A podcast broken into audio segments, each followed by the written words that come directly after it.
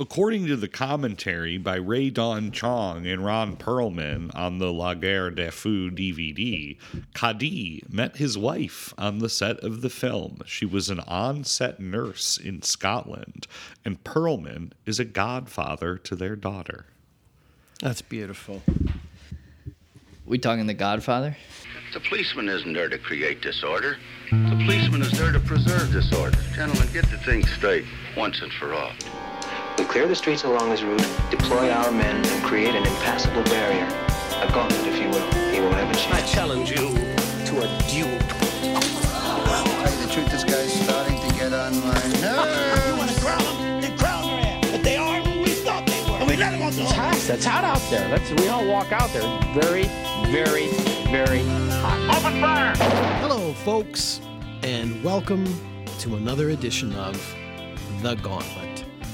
I am one of your hosts. My name is Andrew Stasiulis, and I am joined here with Eric Marsh. and Ryan Saunders. For those who don't know, The Gauntlet is a weekly double feature podcast in which one of the hosts selects a topic for the week, and the other two hosts are challenged with bringing films to the table that meet the topic, address the topic, buck up against the topic, or in the words of uh, a longtime listener, good friend of the show, Eric Freeman, sometimes uh, throw a glancing blow against the topic.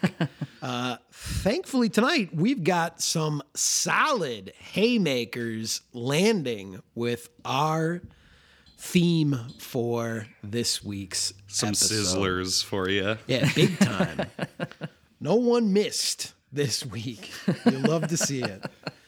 So I should probably tell everyone what that topic is. Uh, last week, I mentioned at the end of our episode that, you know, uh, I was reflecting on on the news and and it's it's it's not good for for the for the climate, right? We all are are I hope well aware of that at this point. But you know, last week I I was specifically looking at those uh, nightmarish photos coming out of the Northeast, out of New York, right? And those crazy Canadian wildfires that were sending off uh, massive clouds of smoke spreading down into the American Northeast. Pretty wild stuff. And you know, it got me reflecting on the fact that we've tangled with certain elements and certain geographic locations on the pod previously, but one we haven't touched on necessarily in a topic, though we've certainly had films that have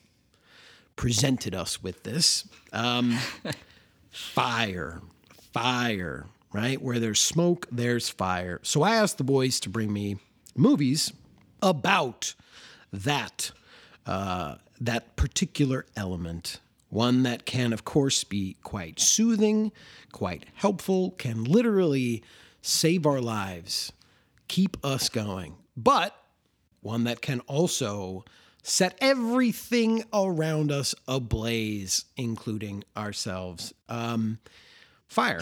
We all know it. We're all familiar with it. Don't need to say much more about it, I think. Yeah. And that's It's hot. yeah, it's hot. It's hot. and that's what they brought me. Some hot, some hot movies with uh with good fire in it. So without further ado, let's bring them out. Uh Marsh, you had the earlier film, if I'm not mistaken. So why don't you tell everybody what you brought? Sure. I found this to be a little harder than than most weeks. You know, I was I was probing a lot, and I just wasn't. You know, nothing was really hitting me uh, at all. And and maybe it was because I first started my quest trying to find a movie about a pyro.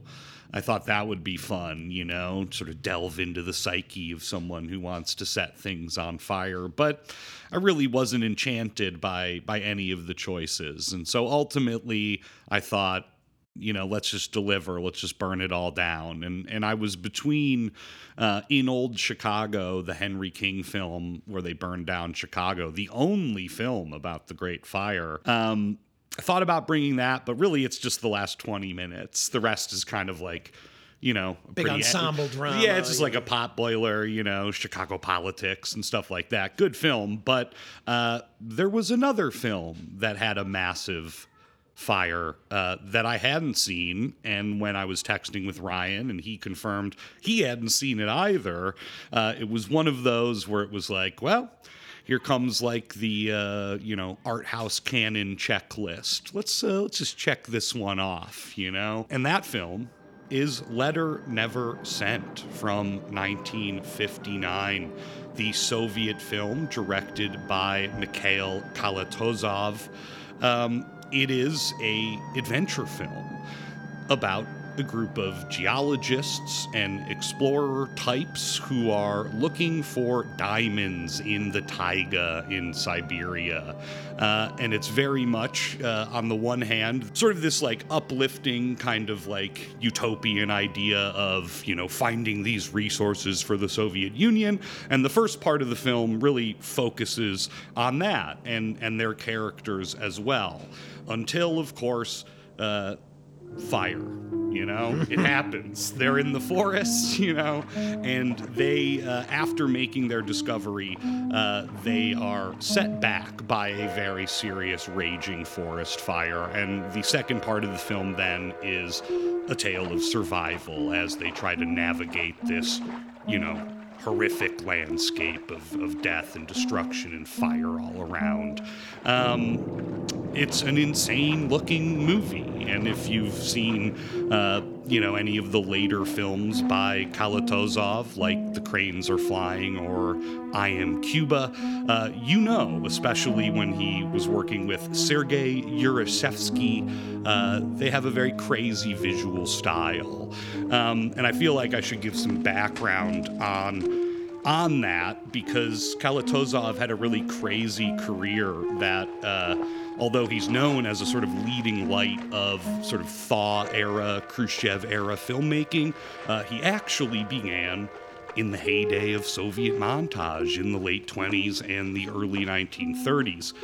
He soon, though, ran afoul of the authorities and he was banned from filmmaking, uh, but not from film activities, in which he was sort of then like shuffled into being a bureaucrat for the Soviet system. And of course, they had dreams in the 1930s of building a, a, Soviet Hollywood, right? There were plans, there were dreams for that. And ultimately, Kalatozov was sort of, you know, working in the industry, trying to bring certain Hollywood practices to uh, this very different film industry in, in the Soviet Union. Uh, and it ultimately even led to him living in Hollywood in the early 1940s as a special envoy to uh, Hollywood to learn the secrets of the trade that he could bring back to the motherland. Um, he ultimately, through some patriotic war films and other socialist realism, got back in the uh, good graces of Comrade Stalin. Um, but it wasn't until after Stalin's death that Kalatozov really had his moment. And he's considered really like the godfather of, you know, whatever you want to call this period, the thaw period, the Soviet new wave. Uh, he occupies a similar place as like Jean Pierre Melville does to the French new wave. He was this older guy who was showing you know this new generation of filmmakers like it's a new era we can do crazy things we can uh, make movies the way we want to make them now that joe's gone you know um, and ultimately yeah that's sort of uh, the legacy of Kalatozov. A lot of people sort of draw a direct line from him to young filmmaker Andrei Tarkovsky, who uh, sort of ripped off Kalatozov in Ivan's childhood in more ways than one. Um, but yeah, wow, Letter Never Sent. Hadn't seen it. I'd seen, you know, Cranes Are Flying. I'd seen I Am Cuba, and uh, this is up there, you know, with them. It's a, it's a dazzling, mythic, epic, crazy work of, uh, of cinema. You know, pure cinema, poetic cinema, as they say uh, in Russia. Right. This film is is the Tarkovsky you know, screen grab, you know, when he's got his uh, hand over his face and it just says like poetic cinema, you know, like that's uh, that's what's going on here. And uh, there's also some some you know sort of elements of silent cinema that are still intact in this film that I think are fascinating, and I'm I'm stoked to talk about. But yeah, there's uh, as far as fire is concerned, uh, there's a lot of it, you know, um, and it's very bad and very scary uh, in this film. So maybe that'll provide a little difference to uh, our double feature here tonight. Anyway, that's uh, that's letter never sent from 1959. Hell yeah. Ryan, why don't you light it up for us now? What did you bring to the podcast this week? Sure. Well, before I begin talking about the film, I'd like to start with a quote from the Oh no. late great Cormac McCarthy, who passed away just the other day. And um, uh, to be honest, this this passage, very brief passage, um, really I think sets the stage quite well for the film that I I selected this week. Um, so here's a little bit of fire poetry from uh, the great Cormac McCarthy. The flames sawed in the wind, and the embers paled and deepened, and paled and deepened, like the blood beat of some living thing eviscerate upon the ground before them. And they watched the fire, which does contain within it something of men themselves, inasmuch as they are less without it, and are divided from their origins, and are exiles. For each fire is all fires, and the first fire and the last ever to be. So that's from Blood Meridian. Rip, Rip King, thank you. Uh, yes, now now onto the film, which you know you had mentioned that Marsh's film was the earlier of the two films, in the sense of the year that it was released. But let me tell you, I believe the film I selected has to be as far back as Yeah. we've ever gone in the uh, timeline of of our history, if not prehistory here. So the film I selected, The Quest for Fire from 1981. In this case, you know, Marsh's film Fire found our group of Russian scientists. Here, we've got some folks looking for fire. We've got a big grand quest uh, looking for fire. So let me let me set the stage of what this film is. So this film is set in Paleolithic Europe, 80,000 years ago we're in caveman time here. And, you know, this film decides instead of trying to transcribe the caveman experience to modern language, they decide to entirely opt out of it.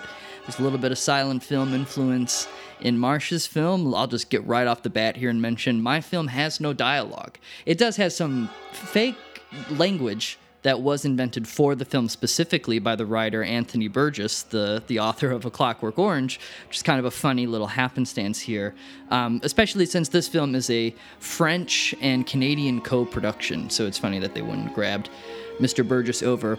So this film stars. Oh, Panama's here. Oh, god damn it. Film stars Panama, dude. Panama wouldn't have lasted a day against the, the Waluigi or whatever, dude. I mean, come on. Yes, the Wagaboo. Yeah.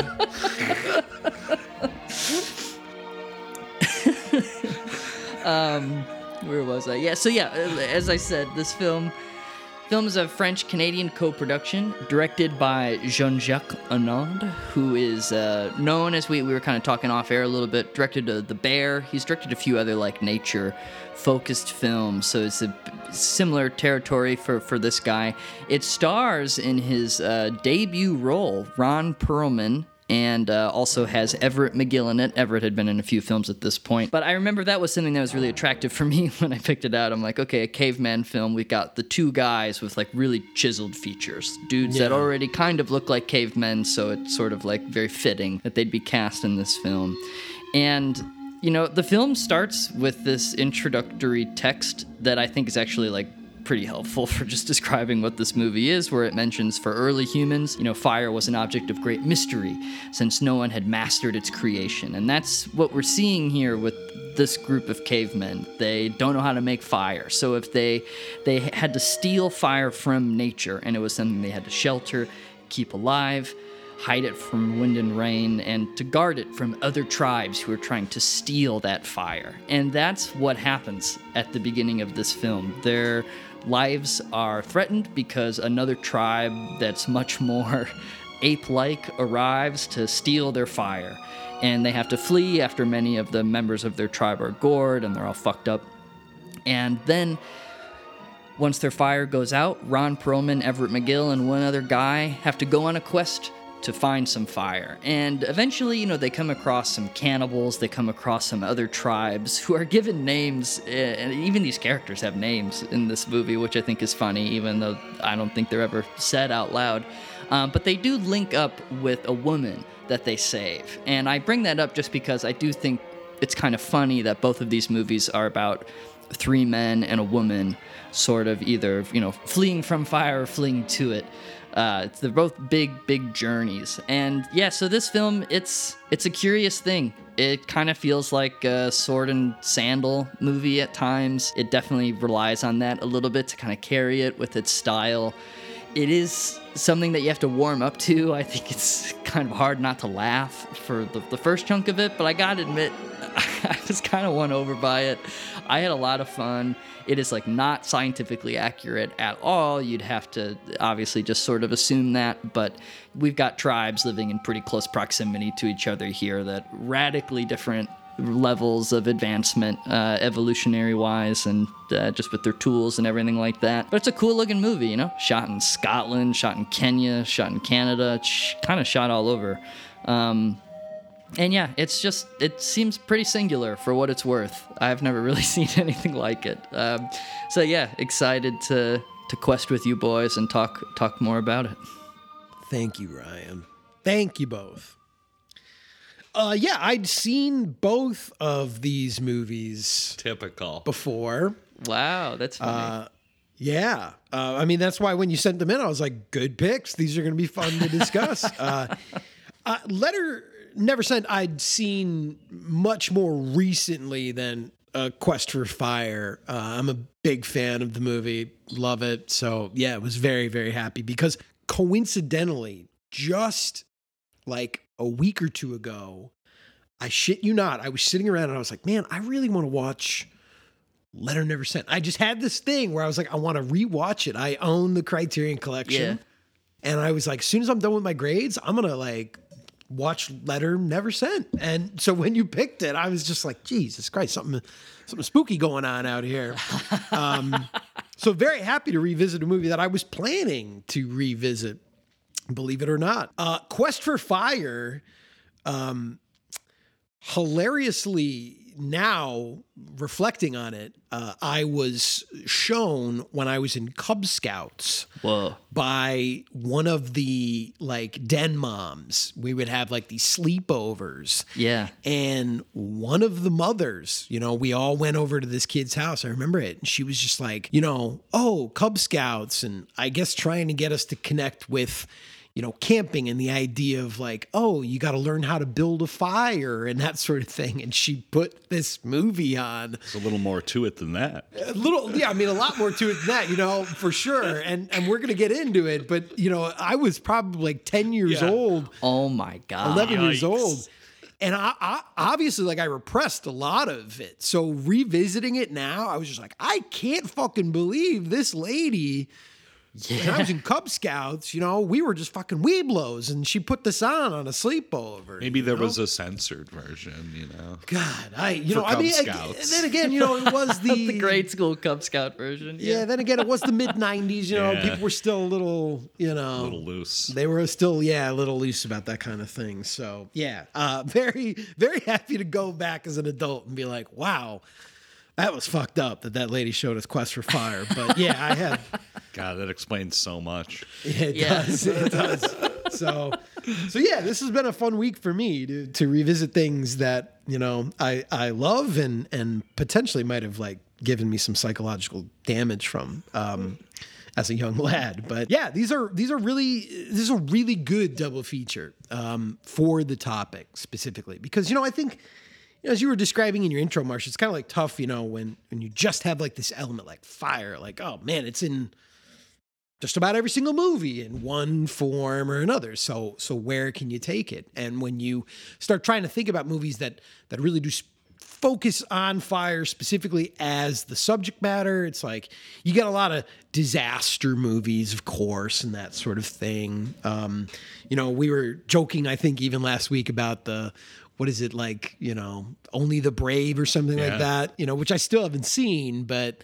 He plays Eric Marsh. Yeah, yeah. Josh Brolin plays Eric Marsh in a movie about I think they're like smoke jumpers or something like that, right? They're firefighters in the in the in the Pacific Northwest, I think, or some shit like that. But you uh, both were able to bring movies that deal with fire, that that fire is a, a central point of the film, and both are so much more than that. So much more than just movies about fire, even though characters are, of course, obsessed with fire in both of these movies.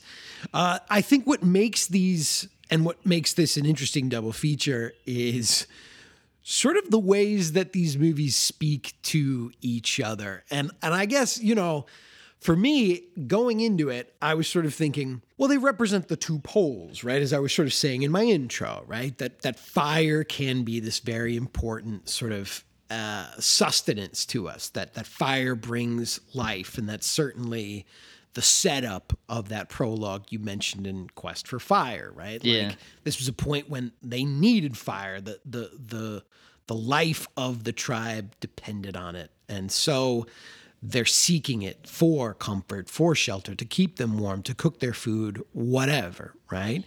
And Letter Never Sent is about, boy, fire can really ruin everything. It can fuck up your whole day or geological mission. So fire also destroys. And yet, I was reflecting on it. And I actually think it's the opposite for these films. I would make the case, and maybe we can get into it tonight, that Quest for Fire is more about fire's destructive capabilities, and that Letter Never Sent is more about what fire builds, how fire forges things. That's sort of the take that I have, you know, especially when you consider that the original French title for Quest for Fire is actually, they use the word guerre, which is war, for fire. Mm. And I think reflecting on that, you know, Quest for Fire is a is a like a brutal movie. It's it's a a- as you described, it's it's almost like a sort of like medieval combat film more than it is some sort of you know pseudo documentary exploration of of what fire gives. But in this case, it's a resource that people are killing each other over. Well, I think yeah, big time, and I think it's yeah, it's such a it's such a matter of sort of perspective. Because for me, you know, Quest for Fire was, you know, my first time, and it was a, it was like Ryan, like you said, it was an exhilarating experience. I was laughing, uh, you know, I mean, like it really is so dumb and so fucking, so fucking stupid on so many levels, and yet you know like it it's still very enjoyable, and and we'll we'll break it all down, but it really unlocked for me when I was like. Who wrote this? You know, like like where did this this idea come from? Yeah. And when I found out that it was a novel published in 1911 by a Frenchman, I couldn't help but then think, like, of course. Now this makes sense. This is written by a guy in like a dying empire of World War One Europe. Of course, he sees when he imagines the Paleolithic era, he imagines early 1900s Europe.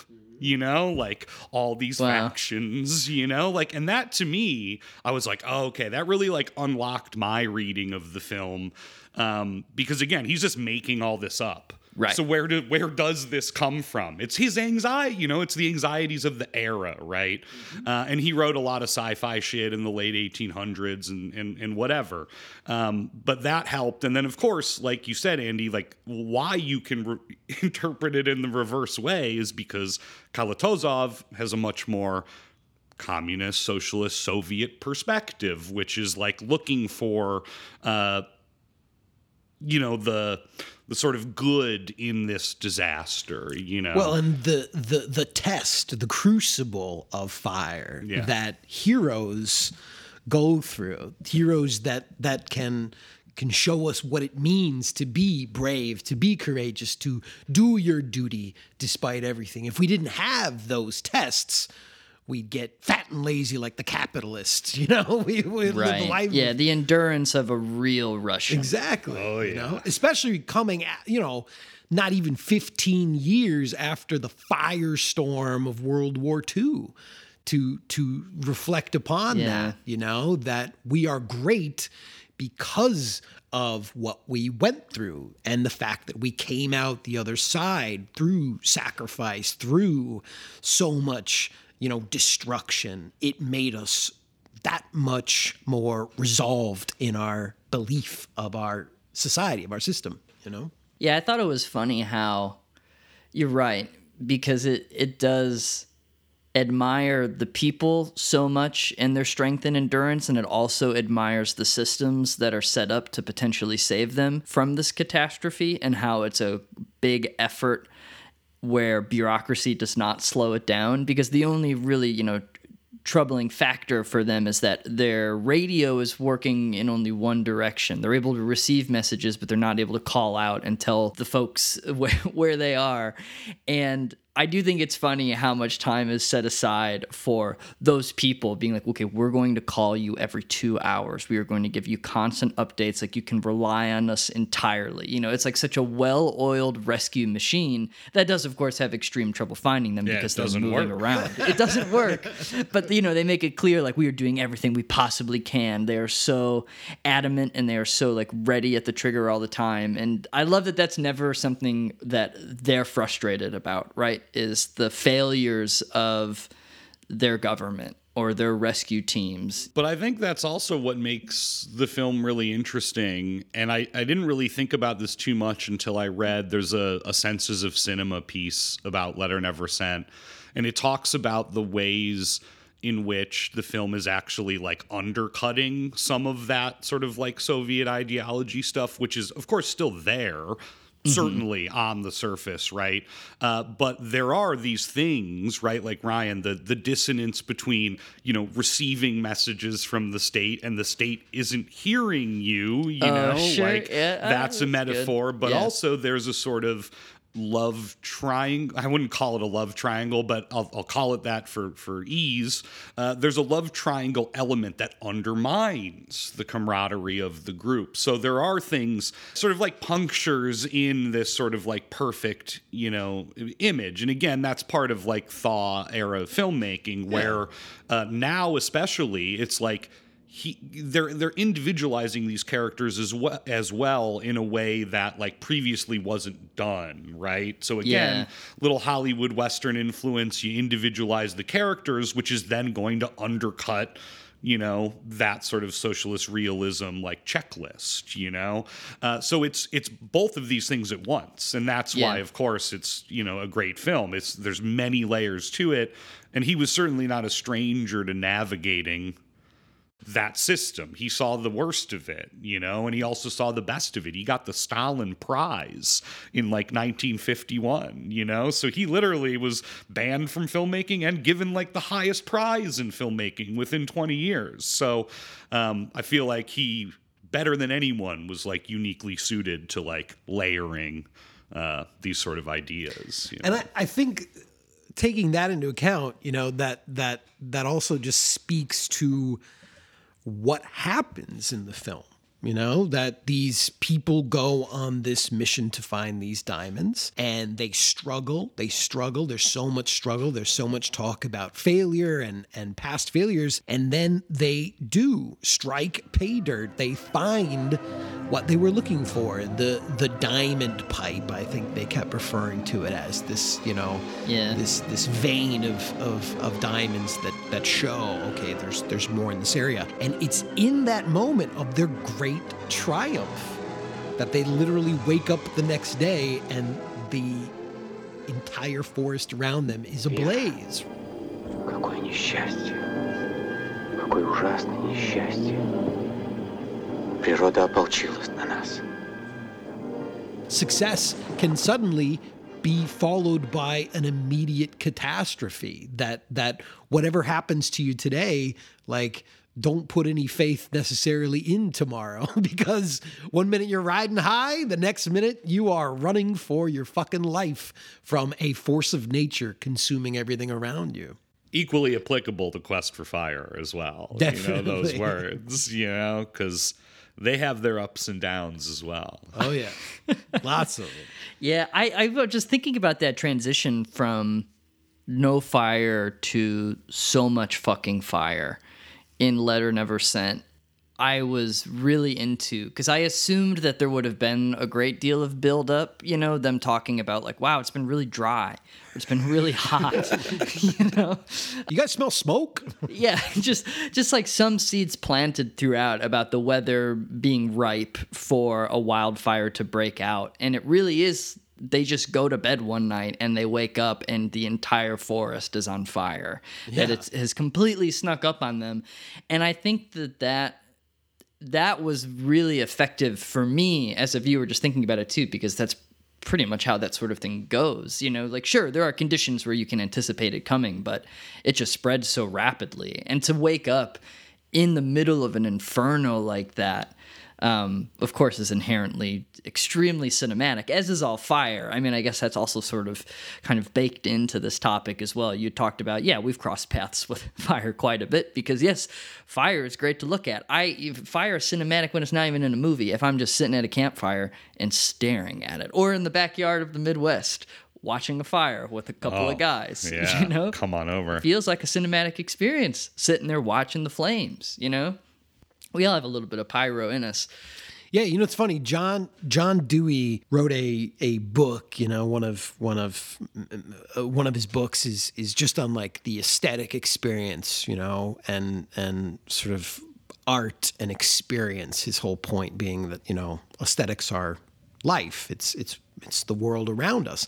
And in the very first chapter of the book, he uses fire as an example of one of the great like aesthetic pleasures that we all encounter. So you know, it it's it's not just cinematic, right? I mean, art is uh, excuse me, fire is this this thing that has that that seems to always fascinate us, that that grabs us, and and it probably speaks to the very like primordial or primal essence of like how that became so ingrained in us from a very early evolutionary point of of building our entire existence around this fire, huddling around campfires, you know, spending your day searching for fire, or in this case, spending, God, months, I guess, or something. I mean, it's hard, Hard to, to gauge the the time involved in this actual quest. Man, but yeah, and just imagine. It's funny that I'm even saying this. Like, oh, man, imagine being a caveman, but like, imagine not knowing how to make fire and what an aesthetic experience fire then would feel like when your conception of it was something that is just granted to you by nature, that it's something you have to find and not something that you can really control too much because it just is something that is a gift that comes. You know, that's just crazy to think about. I mean, Everett McGill sees how fire is made, his mind is fucking blown. Oh, he's fucking crying. He's weeping. This Yeah. fucking caveman, Yeah. this Cro Magnon man is just fucking weeping. He cannot believe it, dude. You know? That's true. Wow. I, so this is good, actually, thinking about it as an aesthetic experience. Because, yeah, when Everett McGill sees fire being created, he doesn't start, you know, hopping up and down, smashing his fists into the dirt, scratching, and, you know, going nuts. He does weep. You know, he's the, he's kind of a loud guy throughout the movie. He's intermittently just going like, "Oh, ah, ah." you know, he's got the funniest of all the grunts, I think. Um, and in that moment, yeah, it, it takes him a little bit to actually audibly react. Instead, it is just tears because it's all coming together for him and he sees an act of creation that he didn't know was in the power of like humans' hands. just like seeing a movie for the first time in Yeah. 1895, you know? Absolutely. It's much more important. or being there on opening night for Quest for Fire in 1981.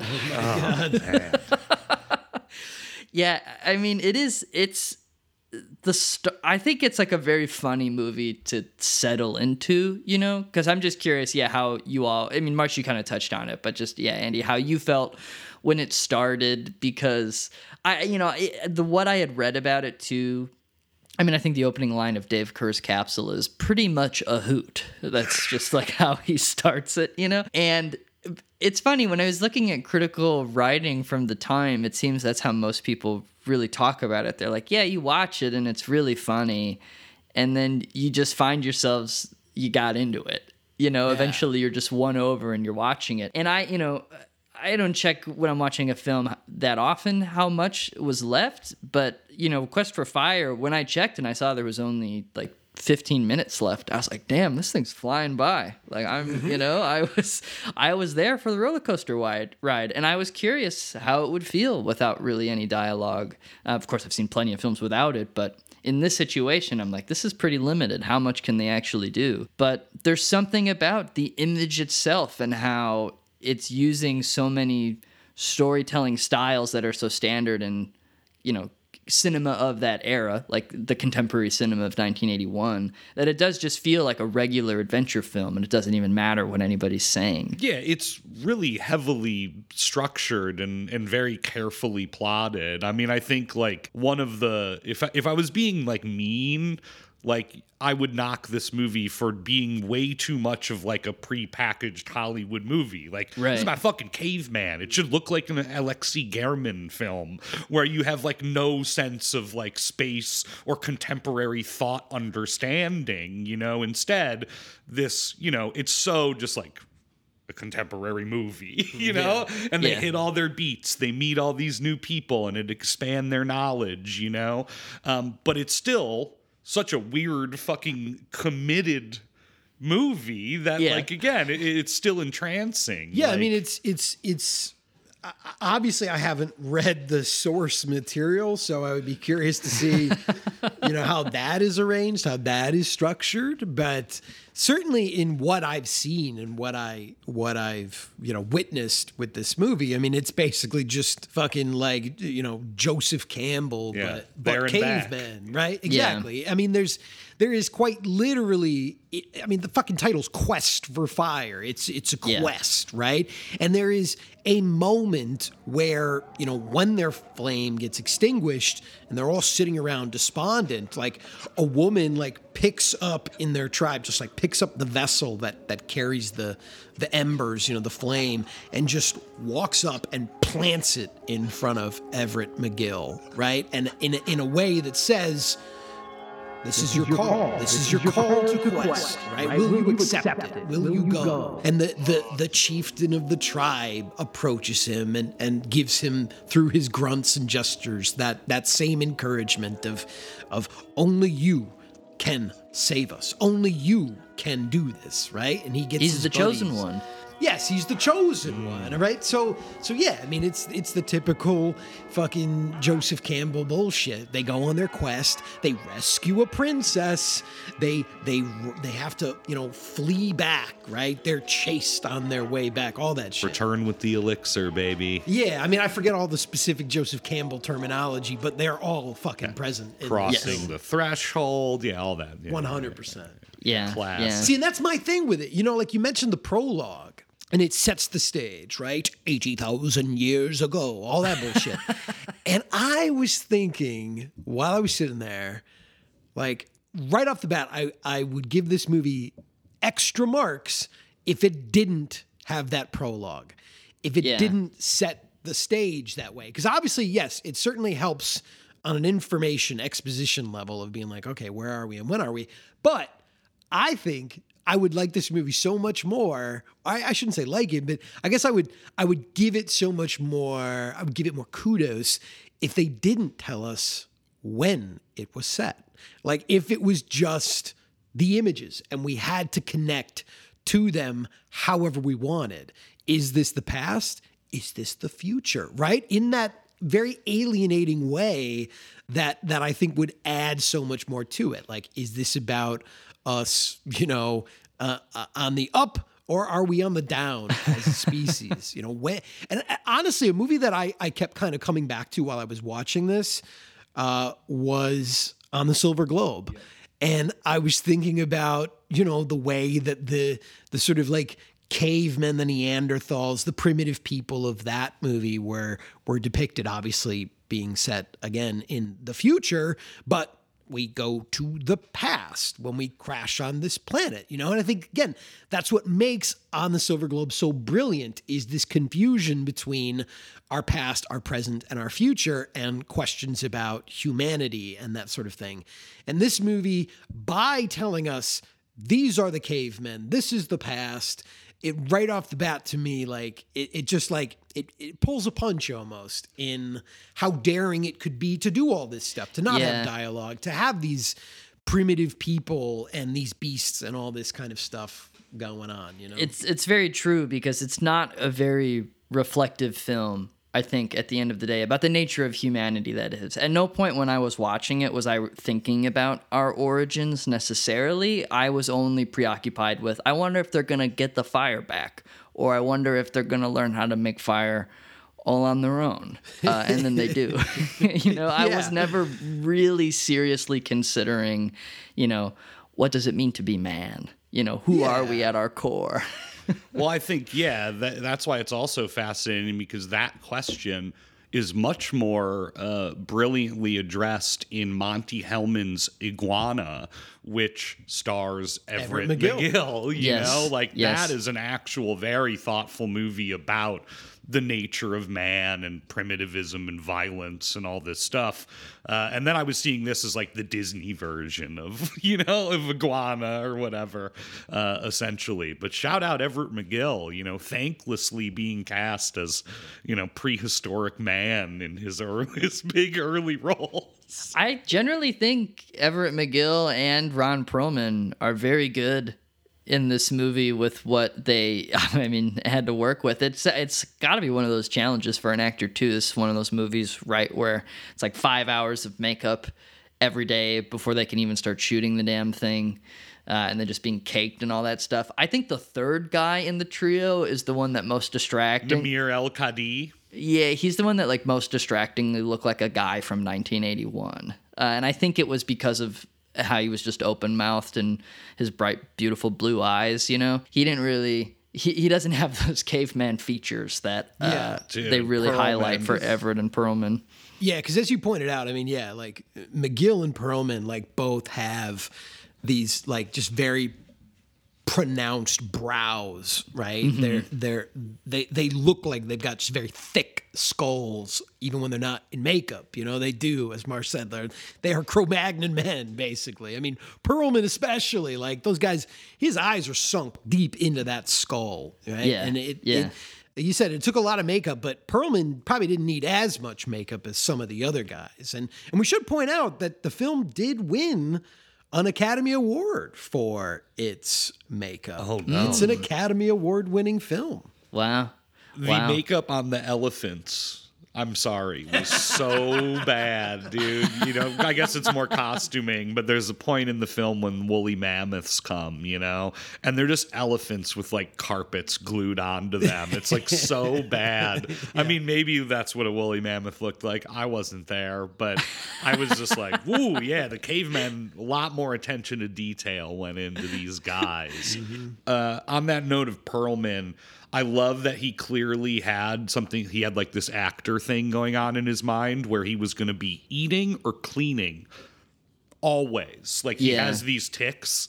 Uh, and they're more pronounced than the other characters who also, you know, they're snacking on leaves and whatever they can find. But he clearly has like some some thing some thing going on with his character that he's developed. You know, Yeah, well, it sounds like he started taking it more seriously after they like began in earnest because this was his first film. And a little anecdote I had read was that Perlman thought this was just going to be garbage. He thought this was going to be like a joke movie, some B movie trash. And then he met the director and realized, oh, this guy's like a real, filmmaker. This guy's Oh, this dude's taking it seriously. Whoa. Yeah, exactly. and then like they had a contentious relationship at the beginning, and then as it went on, and saw how committed the director was, Ron Perlman was like, "Oh, okay, you know, I could give it my all." And I mean, it sounds like they both did. The other thing I read was that Everett and Ron Perlman both got frostbite while making this movie um, because of the intensity of some of the conditions that they had to deal with, which Oh, is yeah. Crazy to think about.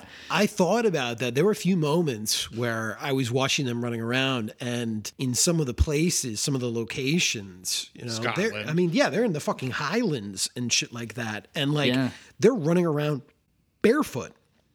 And I, I did have this thought, like, what kind of like footwear are they giving these guys? I mean, obviously, like in some situations, they probably give them something to wear if you're not going to see their feet. But like, they're scaling like rocks and and running around through caves and marshes, and I mean, they're just right there in their bare fucking feet. I mean, I kept thinking about that. Wouldn't let you do that today. No, Yeah, no. I'm no. pretty sure I read that they were thinking about making shoes for him, like fake caveman Yeah, human feet to give shoes, them yeah. like giant feet. Um, and then they they got rid of that idea. Uh, so Yeah. yeah. that those are just their bare feet. And yeah, the third guy's got his his cock and balls out every now and then too, uh, which had to have been pretty cold for him. I don't think Everett or Ron Perlman show us the family jewels at any moment. Well, Well, we see other things. Yeah. But yeah. yeah, we see we see plenty of other things. Yeah, I'm glad you brought up the elephants, though, the woolly mammoths. Um, that really tickled me. I thought that was very funny because at first, I, both Molly and I thought they were puppets, you know, or some sort of animatronic thing. And then you get a close up. And you're like, they put a rug on top of a bunch of elephants. you know? Yeah. Which I think it's- is really funny. It's similar when they put the, they just like glue giant fangs on the lions to make them saber-toothed tigers. you know? yeah, yeah. And I kind of wish there were actually more extinct species throughout the film. I was hoping for dodos or like the big, you know, giant land crawling sloths. You know, I thought maybe we would get more. They kind of abandoned that thread early, the extinct creatures. Um, but yeah, exceptionally funny. The circus elephants. I read too that originally they were going to shoot in Iceland. And one of the reasons they didn't was because just before production, there was some new laws that made it much more difficult to bring four-legged animals into Iceland. Yeah. Uh, and then that delayed things, and then a volcano erupted near the ranch that they were filming. And had the elephants been there, they would have died from the eruption. So That's they, why they have laws. right. So the Iceland government was being a little thoughtful, I guess. Yeah. Oh, yeah. Situation. But you know, I, I guess too, Ryan. Going back to your un, your earlier question, because I, I I I might have just sort of drifted far far afield from it. But you know, I think that's the hardest part for this movie is actually just figuring out the tone. Like, Yeah. are they playing it for laughs or are they playing it straight? And and hearing that other stuff too about like Perlman and the director, you know, it, it, does make me wonder, you know, were there like language barriers? I mean, like no pun intended for what's going on in this movie, but but that people were walking onto the set expecting one thing and then you know the director's trying to to lead them into an, another direction because there are moments where I feel like they're intentionally trying to get the audience to laugh. Like there's there's slapstick comedy that emerges. In fact, you know, through their like process of of you know the, this quest, you know, they they meet, they encounter yes tribes that are far more primitive, far more behind them in the evolutionary process. And then they do encounter a tribe that is ahead of them in the evolutionary process. And it's like through this meeting with Rae Dawn Chong's character, they they kind of get I mean, it's sort of a, a silly f- phrase to use, but they, they almost get a little mo- more civilized by her as she kind of teaches them about like laughter. Like there's this moment where I think Ron Perlman's like sitting around when they're all, you know, like just, you know, on a break or something and like a rock falls off of something and like bonks him on the head and she starts cracking up, you know. She's like this is fucking funny. Like this guy just got They're not into bonked on the modern head. humor yet. Right, you and they're they're just staring at her like like what the fuck is this? They've never heard laughter before. Is that how you interpreted that? I, Yeah. is- That's how I read That's it. what that. because it comes back later and one and he gets hit on the head again and then they all laugh. Yeah, I thought it was more they just didn't see the humor in it. I mean, They like don't animals, know what humor is. Like monkeys laugh. yeah, well, not in this film. Did you, you know, didn't see Yeah. Everett McGill laughing. Interesting. Okay, yeah, no, I that that makes sense. Um, then I guess I would just call that another like weird scientific inaccuracy because again, but Well- monkeys laugh, apes laugh. That's you know? the whole thing. There's no scientific Right, accuracy right. with this. I mean, it's like there, there. I mean, it's not just this. There's a fucking moment later where she teaches the guy how to do missionary sex, right? Like, I mean, Oh, and that's like a whole. This is like a whole. This is a whole can of worms to to bring up here. But like this movie's treatment of sex is th- and this is the big thing that I was sort of getting at in you know this this woman showing it to us when we were like Cub Scouts because Right. you know this movie is also very preoccupied with with sex and with a very primal animalistic depiction of sex that I think in this day and age revisiting this movie now like what almost what you know 40 years later or something like that like that's a whole other thing of being like how are we handling this how are we dealing with this you know because man like oh boy you know I mean, they're cavemen. What do you ex- what, Yeah, well, what do you expect from Yeah, cavemen? well, you know, But they that's don't really. the problem. Is there's a scene in the film where you know they they're chasing the fire of this this other tribe of terrifying gingers, and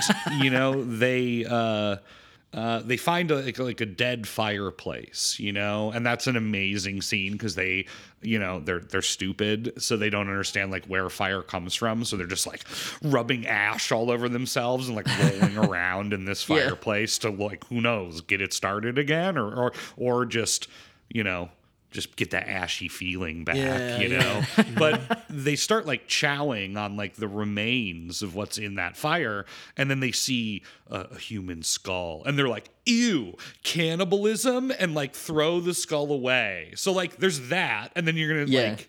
You know, again, and none of it makes any fucking sense. you Right, yeah, like It's they have those principles. We would never eat our fellow man. We, you know, respect each other, but at the same time, yeah, they just fuck like dogs. They just they see someone bend over and they run over and they bark and then they just get, they get to it.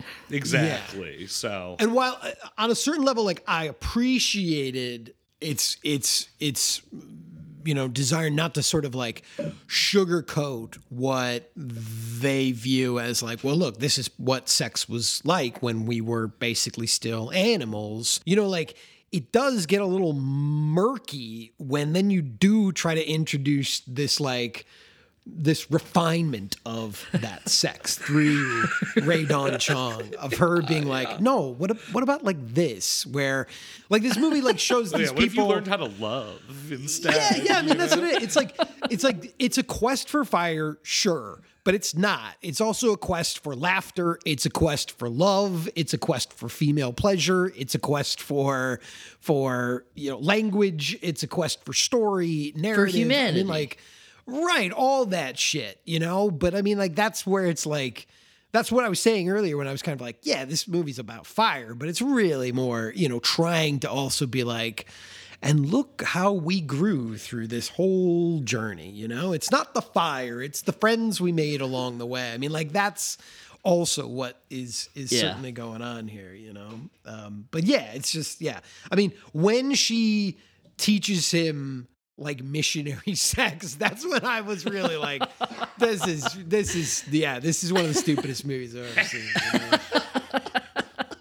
And and for him to even just kind of like get it, you know, like, oh yeah, all right, you know. But it is also then kind of funny because while that's happening, like Ron Perlman and the other caveman are are like watching. They're like looking. And Perlman's character kind of gets like turned on by it, you know? And he's kind of like, oh man, this is making me horny. And then he kind of reaches out to the other guy and like puts his hand on his leg, almost like maybe we should try this. I was thinking you the same thing. I thought they were like, "Hey, why don't we? Not a bad idea. Let's try this out." Yeah, yeah, you know. of course, it doesn't go anywhere, but you Yeah, know. yeah.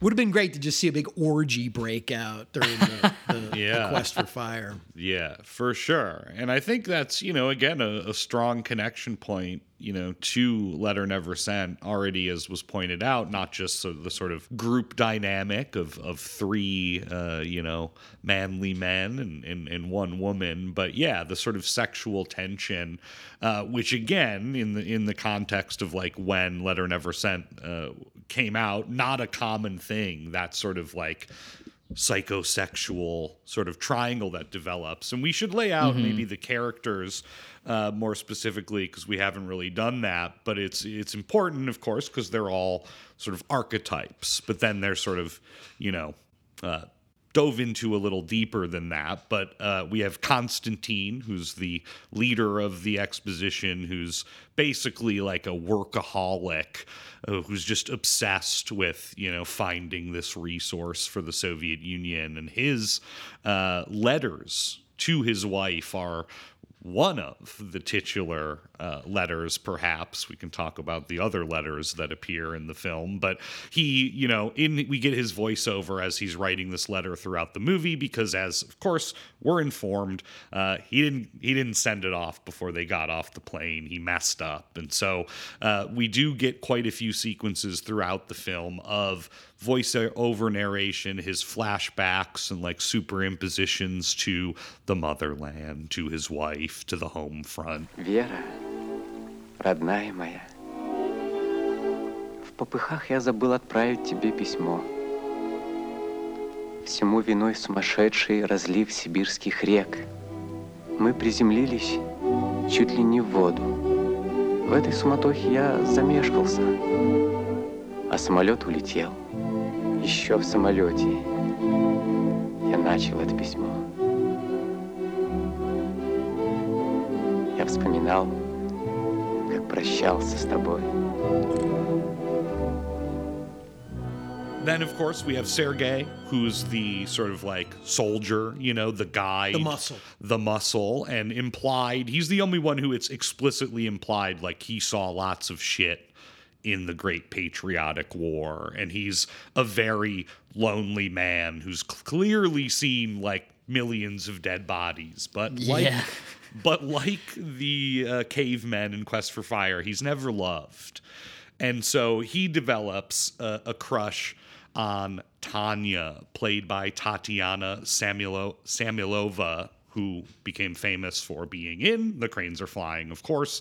Um, who is a young, sort of perky, idealistic, you know, sort of young Soviet woman, and her boyfriend, Andre, the hipster intellectual, who's much younger than the other two rugged men uh, around their campfires. And so, yeah, Sergei, uh, the lonely ex soldier and guide, and who's very cynical at that. This is like the 10th expedition he's led, and none of them have resulted in any diamonds of any kind. Um, and so, yeah, he develops a crush uh, on Tanya, and it never really, it, it almost materializes into something more, something dangerous, perhaps. But Something like on a quest for so, yes, but uh, they they pull back at, at that moment, and it sort of never happens. And his uh, you know his love remains unrequited. Although later he does say to her, uh, "Thanks for the feelings." Which is insane, honestly. One of my Crazy like, thing fav- like favorite moments in like any movie now is just this hardened Soviet soldier forest guide just being like, that was sick when I felt this thing, you know, on this trip. Like that's what that, that's what Yeah. he remembers. That's kind of how it feels whenever McGill is like talking um, to the woman in, uh, in in Quest for Fire. It does seem like Sergey also would be a guy that would have to be like taught what missionary is. You know, I think Oh, that's yeah. like one way we could characterize him. yeah fuck. But but yeah you know i mean like these and this is again like you said it's it's it's a similar sort of uh, on the surface you kind of look at both the movies and go like oh it's a similar kind of setup right? The the men the lady each of them as kind of this you know, this archetype. And it's like a similar dynamic in Quest for Fire. Everett McGill, the the leader of the group, Ron Perlman, the muscle, and the other guy, the sort of like dork, I guess, you Yeah. know, the, the, the geek of the Yeah. crew. And the woman as a strangely kind of like civilizing force amongst all of them. This this binding agent, if you will, which is of course in the case for uh, Letter Never Sent a very like a very typical um you know, a very sort of typical element in a lot of Russian film is always the sort of like the strong woman ideal that, you know, the, the boys look up to, you know, and, and both the, the, it's a very, it's a big trope in Soviet cinema, like the woman at home, right? So, you know, this, this ideal that, that you're out on a mission, but you're, you're, you're hoping to get home to her and you're hoping to do right for her. It's funny. One thing I was thinking about with Letter Never Sent in this in the sense of comparing these movies as uh, with their scientific inaccuracies, not necessarily that Letter Never Sent uh, has like these rampant inaccuracies or anything, but I, it was funny, at least to me, the way it was translated, that it didn't seem like any of this dialogue was really written by geologists at any point. And I did think it was funny whenever they were comparing samples or talking about what they were doing, they were only ever going as far as saying things like, look at how interesting this sample is. Or, you know, we did the research, we have the study that says diamonds should be here. Uh, the, the conditions are correct. The theory, I believe it. It's true. Um, but they like never provide any sort of like concrete info. Because sometimes I like when there's movies about scientists, right? How there's less of jargon that um, I can't follow at all. And I was surprised that there wasn't really any of that at all here. It was more mythic, I guess, in a sense. Yeah, it's very Soviet poetic. cinema's for the people, you know. It's not about jargon, you know. It's Right, about right. it's about these feelings. But also, I I don't I don't believe that that at the time in you know 1959 in in Russia that their science might have been any more you know any more scientific than what we that, see here, which was them just being like. Yeah, geological survey said there should be diamonds out there. Let's just send people to start digging and panning like like like dudes in the gold rush, you know? And it's like if you find it, then you mark it, and then we're gonna bring in more gear, more crew. I mean, like, again, this isn't far removed from the times of like Stalin's Russia, where they literally would just take people and forcibly like put them into the the worst areas of Russia to try to quote pioneer to try to establish Right.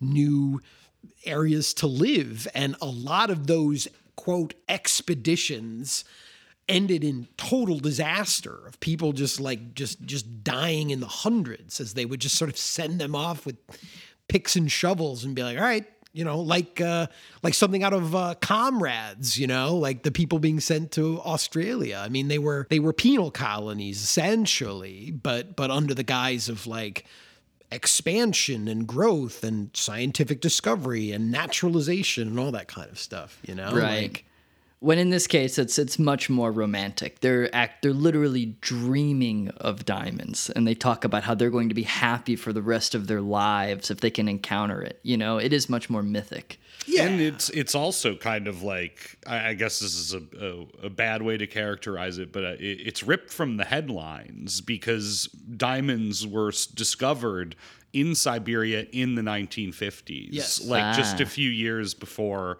Letter Never Sent. There were like two big discoveries, and one of them led to you know a massive mine that was there uh, for 50 years. Um, so there's like you know again like taking a an achievement and then you know, turning it into a film. The- Hollywood in yeah. the shit out of it. yeah. Yeah. I mean, and that's like that's very clearly the case here. And that's where like the yes, the the the Soviet poetic realism propaganda comes through. You know, we get those moments where they are explaining like why what they're doing is important. That it isn't just people off on a a little you know jaunt to to look for diamonds for jewelry and that sort of thing. Like these are mm-hmm. not those kinds of diamonds. I mean they very specifically say this is to make sure that we as a people can can free ourselves from dependence on foreign diamonds so that we can use them for our space program so that we can you know use these diamonds for other technological reasons and that sort of thing. So they they do make sure that that much is clear but again i i don't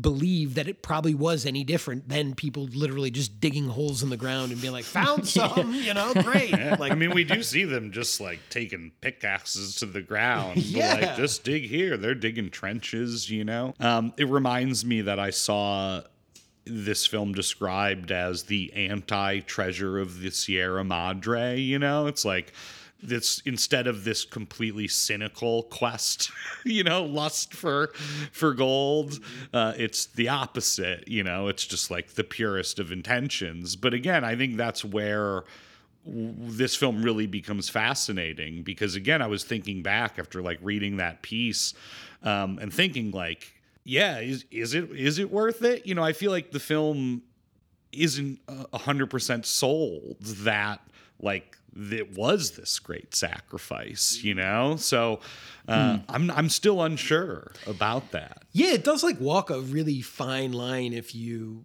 dig into the, a lot of like the lines even that the characters say. And uh, you talked about layers, and I think there's there's again like multiple ways of reading a lot of what they say about the journey that they're on, the mission that they're on. I mean, there's a point later in the film where one of the characters says literally like our lives do not belong to us. Of course, you could read that as this very noble Soviet mindset of like, it's about the group.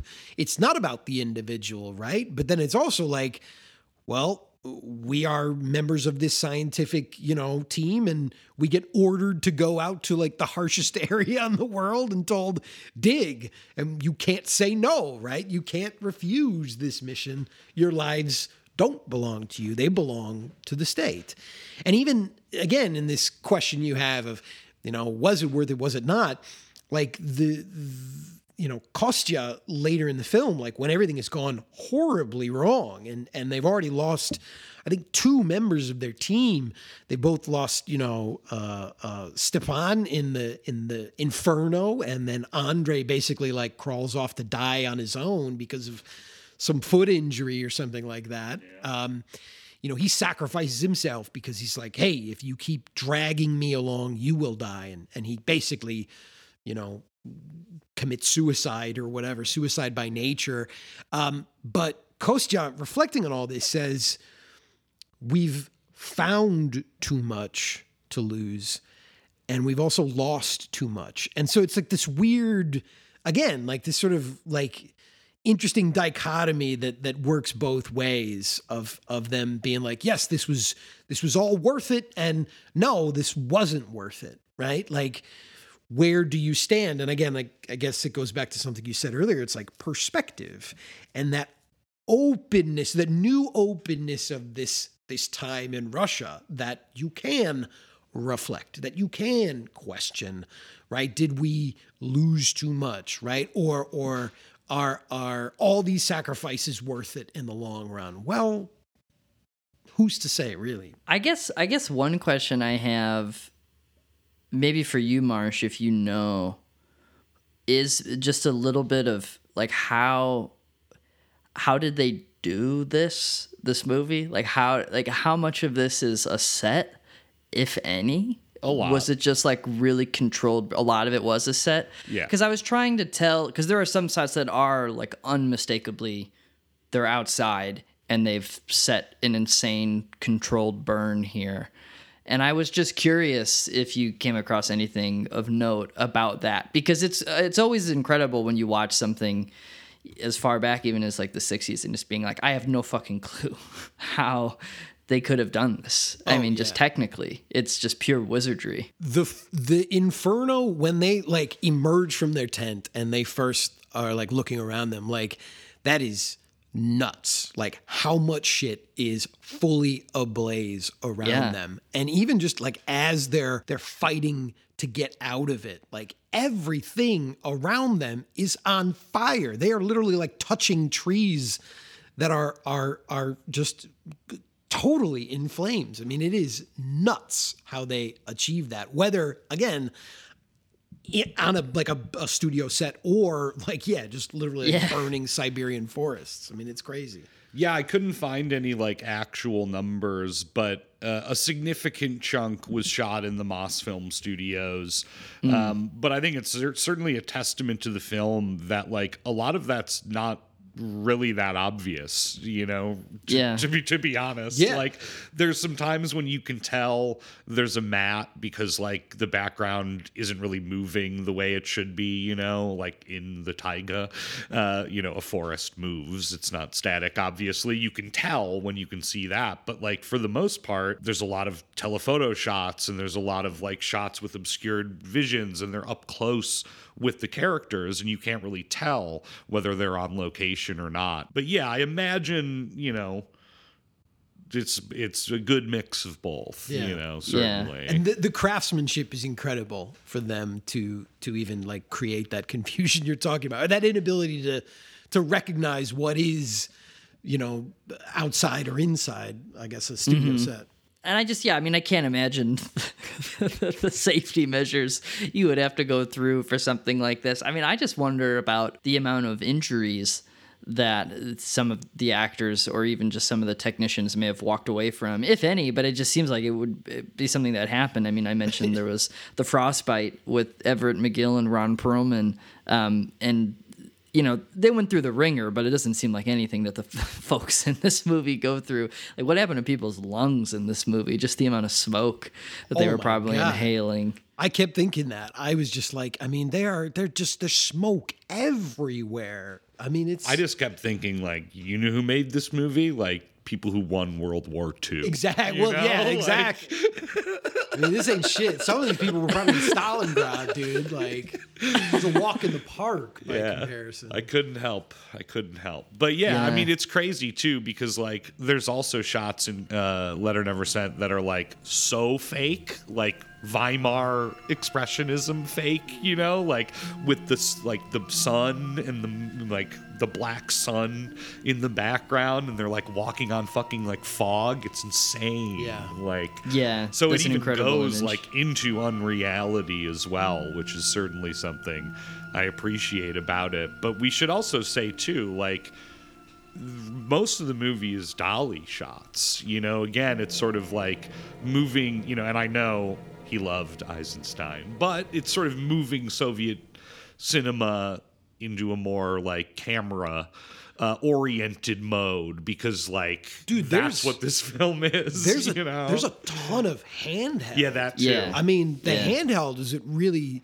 struck me uh, again, like revisiting it. Très Modern. you know. Yeah, I mean, again, it's 1959, and like they're just running around in the forest with with a handheld camera. I mean, and and some very like dynamic choreographed handheld as well that was was very sick. I mean like there's a part earlier in the film where Stepan and Andre go off on their little hunting, you know, man to man moment where they're going to talk about this this letter, this other letter that wasn't sent, the letter to Tanya that Stepan wrote and uh, there's this moment of of danger where we wonder if Stepan is gonna, you know, take advantage of this moment and, and kill Andre for for Tanya, like just rub him out and get him Yeah, get him Dick out of the picture. Dick Cheney picture. moment. Yeah, you Dick know? Cheney mode, dude. Because then like we get introduced to the hunting shot. Like it, it cuts to them just like in the forest, and the camera's just like on Stepan with his shotgun in the air, and handheld. It like whip pans down as he swings the shotgun around and like shoots a bird, and the shotgun just narrowly misses like Andre. It's like just right above his head that he blasts this bird. And that's just like a handheld like whip of the camera. And then later, uh, Stepan like throws a couple punches or smacks Andre, and the camera like whips with his punches as he's like knocking Andre silly in the middle of this river. Like that shit was awesome. And to me, for again, 1959, like very bold camera work. Yeah. Well, you remember, of course, that that kind of formalism used to get you thrown in jail. You know, Exactly. and that's Right. like really, you know, it's like formalism's back on the table. Yeah. you know, and, like, in your mm-hmm. intro, when, er, when you were talking about like Tarkovsky, like, man, a lot of those moments, like, I really saw it. And I was specifically thinking of Ivan's childhood and some of the very interesting camera movements and camera positions that he would set up in that film. Like, I, I, I didn't think about it until this moment and you'd sort of brought it up and just been like oh yeah, especially the kiss in the trench, you know, like- exactly. The kiss in the trench. I was exactly thinking of that you know? Yeah, it's just so funny going back to films specifically from this window, this like big art house boom in the late 50s and early 60s and seeing how flamboyant they are visually because they are free and unencumbered at this point where they think finally you know there are no rules. Like we can be as expressive as we'd like. And this film is definitely like at the top of of that list for me for like insane goofy 60s late 50s early 60s flamboyant camera work. Because oh, yeah, yeah. that camera is flying all over the place so obsessed with light and shadow and seeing how cool they can make every frame look at any given moment Yeah, the there were so many shots. Uh, like you know, you could do a drinking game. Like every time there's a shot of someone's face in the immediate foreground, like a close up, and they're like laying down. Their their face is like slightly like looking up to the sky, and then behind them in the background, there's either like a forest ablaze, or as you described, like this smoke haze filling the horizon. I mean, like that shot of of the the contrast between extreme close-ups and like extreme long shots in the same frame very wild shit like they finally got to see citizen kane i guess after you know stalin died you know yeah Well, they got to see uh, Ivan the Terrible. Uh, Oh, yeah. Finally, and that actually has some of those shots in it that Eisenstein did with like a face just at the bottom of the frame. It's crazy. Yeah, but it does take me back to what you were saying, Marsh, about how you wished that Quest for Fire was shot like Hard to Be a God. And I mean, I wish I wish Quest for Fire was shot like Letter Never Sent. You know, imagine how it, ah. the insane possibilities there could have been if this was as mobile of a camera. Because Quest for Fire is just pretty straightforward. It's usually pretty locked down. I did read that they pretty much got everything in one take. I mean, they're not saying a lot of stuff, so you know they, they get the performance down. You know, it's like, yep, okay, that that grunt will do. You know? Yeah, it seemed like to me it was like they had a lot of great locations and then they shot it like they were sort of on a studio set. You know, it was like Yeah, a very weird yeah. vibe. They weren't really embrace, certainly to the extent that we see in something like Letter Never Sent. They weren't really embracing um, it the same way. You know, the camera's not like panning around, being like, "Look at nature." We just get like establishing shots that are very beautiful. You know, Right. And, and it's kind of a confusing way, too. I think that's actually a good point. The way these films interact with nature, because it is much more meaningful in Letter Never Sent. Molly and I were confused watching Quest for Fire, thinking about, like, where the fuck are they? And how far have they gone? Because they're in what looks like desert terrain, and then suddenly they are in old growth northwest forests. And that stuff was shot like in british columbia you know and then the rest of it is in kenya and then the scottish highlands.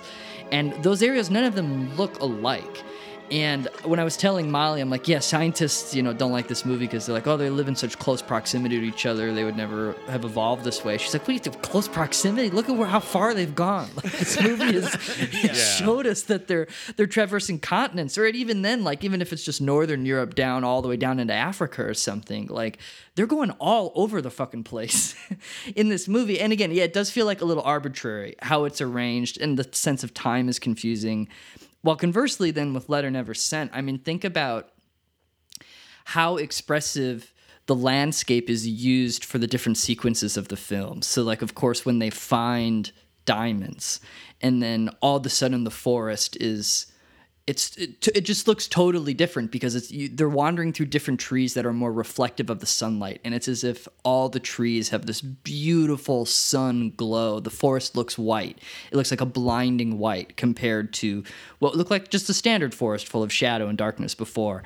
And then as the fire kind of grows more intense later in the film and they have to like move through the marsh and they're carrying Andre on that stretcher and just them having to trudge through that um, and it feels very gothic. Like th- nature is is much more. Fo- they just there's such a great deal more care and focus with how the landscape is reacting to the scenes that are actually happening in the film, as compared to Quest for Fire, where they're just like it, it looks uh, cool, no? Yeah. I mean, that's the, the the poetry of it. I mean, this is is a Russian film. They they they they rooted their traditions of cinema in poetry. You know, going back to the very earliest days, like they they they were like, no, movies aren't aren't novels brought to life. It's it's poetry, bro. Like that's that's the essence Yeah. of Our of novels cinema. are too long, you know? yeah you know and they just I, I think in in their literary traditions they they like poets are often more revered than the novelists are uh and what is quest for fire? It's based off some stupid french novel from 1911 or whatever right? Like a very probably like shitty era for for french literature. Like shit hadn't got like weird enough. It hadn't got like modernist enough you know by that point and and and we're well past like french romanticism or whatever. I mean like yeah this is just some like ugly movie probably written by a very racist ugly french guy who like you know hated jewish people or something. And i'm, I'm projecting onto it right? But again like its ultimate statement about humanity if it has any is like really ugly. It's disgusting when you step back and and look at it you know? Like it's gross. And yeah it's it's just like a very it's it's yeah it's so clearly a book that was was brought to life. Because Yeah. again it's it's interested in the people. It's interested in them in a way that removes them from the world right? The the the, the world as you described it it's just a background. Whereas in letter never sent like they are a part of that ecosystem. They are completely mm-hmm. embedded within it. And and whether through insane superimpositions or you know wild ass montages like they become of that earth through the film i mean like we've been talking about the fire right but there's even like moments where there's just a superimposition of flames Yeah, the flame filter. Right. And it's it, it has nothing to do with anything actually being lit on fire. Like I think when he's thinking about his wife at a certain point, there are flames. Fire within. Right, the fire within, the passion that he feels for this woman, right? Like so again, like all of these elements are embedded within these humans or these humans are also embedded within all of these elements whereas in Quest for Fire, it's all just fucking props. Like that's all that it is. Like you were describing all the like crazy changes in Letter Never Letter Never Sent, but like again, what about the moment when they just suddenly wake up and they're covered in fucking snow and the character's just like winter, right? I mean, like Yeah. as as abruptly as the fire showed up, suddenly they are they're they're covered in like two feet of fucking snow, and now they're trudging through horribly brutal Siberian winter. The extremes of all the elements are present in this film. Yeah, and it's funny. I, I had mentioned the the marshes that they have to move through in Letter Never Sent, um, and it was reminding me of the two sequences in the in the wet marshes in Quest for Fire, which are definitely two of the funniest scenes uh, in, in that movie. Yeah. Yeah. Because especially at the beginning, uh, I mean, well, really the the ending is just so so funny, but it is. I can't tell if it was intentional, but I like the idea that it was an, an, an attempt to signify their intelligence for us because when they flee to try and protect the fire, they have that vessel that they carry around that seems to be made out of skin that houses a little bit of a burning flame, an ember that they protect and they keep going and they take with them as they're a nomadic tribe moving around. They don't seem to really set up shop too permanently anywhere. But when they're fleeing the uh, the the ape like tribe that steals their fire at the beginning and gores a bunch of the men and women. They they go to this like wet marshland area and they've got this like hunched over bald caveman, which is also funny, just like a bald caveman. Because like, how aren't they all probably like seventeen? Like, how old are any of? The, Right. How long do cavemen live? You know, I thought that too. Um, you know, you know, one of them has a receding hairline. and- it's like the elders are probably like 22 or whatever. Um, but the, them carrying the fire through the water, they're like, bring it over here. it's like, I don't know, maybe maybe you shouldn't go that way, you know. And there's like all these moments of it, like constantly like about to just get dunked, you know, uh, which does happen at the end, like exceptionally funny when they give Yeah. it back to that bald guy, and there's like this whole movie is from this quest to bring the fire back, and he just like drops it in the water. Yeah. Dare I say, total Durkee move. Yeah. right Totally. there. That After the movie- quest it for kind of reminded me of Durkee quite a bit, to be dude honest. like talk about a comment on their intelligence you know whether purposeful or not i was fucking losing it when they you know all this this quest happens lord knows for how long this quest is going Yeah. on especially because like they get totally sidetracked at a certain point and are like not at all Yeah. uh, bringing the fire home. Uh, but when they finally get back, those motherfuckers are still on that tiny island in the middle of the bog.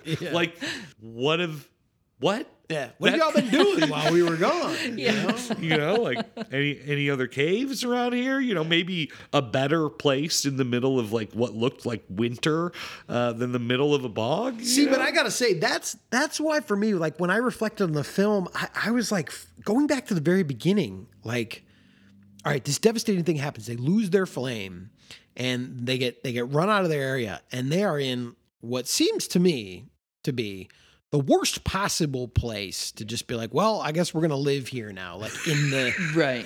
in the middle of a pond or whatever, you know, like they're all up to their like, Yeah, what's the idea? their idea calves there? and water, right? And then they're like, okay, well, we need fire, so you guys go. I was thinking like, what's keeping you here? Why don't you all go? Why don't you all just go and find fire together? Like, why, Right. why even stay here?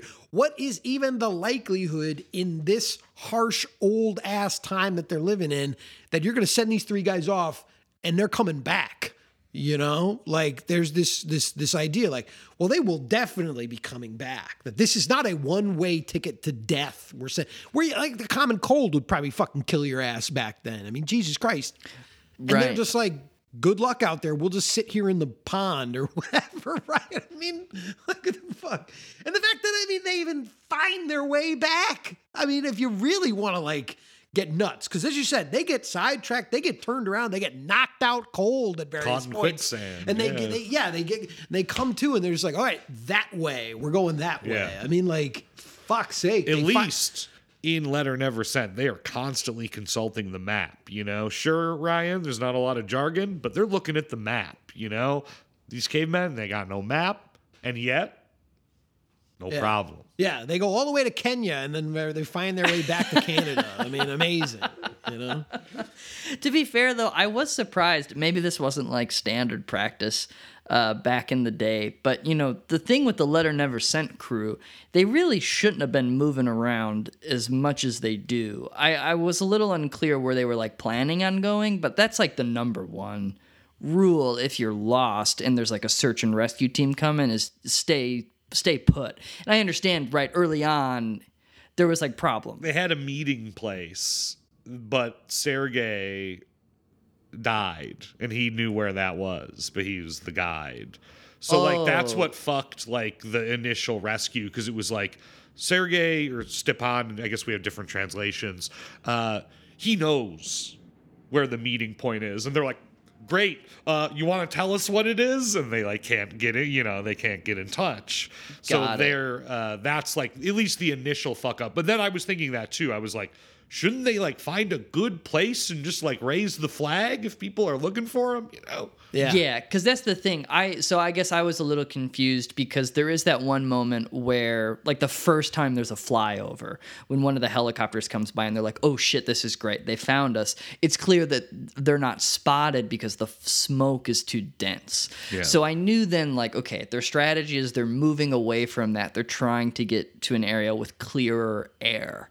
Um, but they do find that. And it was really at that moment when Andre, who they've been carting along because he fucked up his foot so bad, right away, mind you, which I think is like so funny, but also kind of great, right? Because it's like in a moment of panic, you're sprinting from an inferno.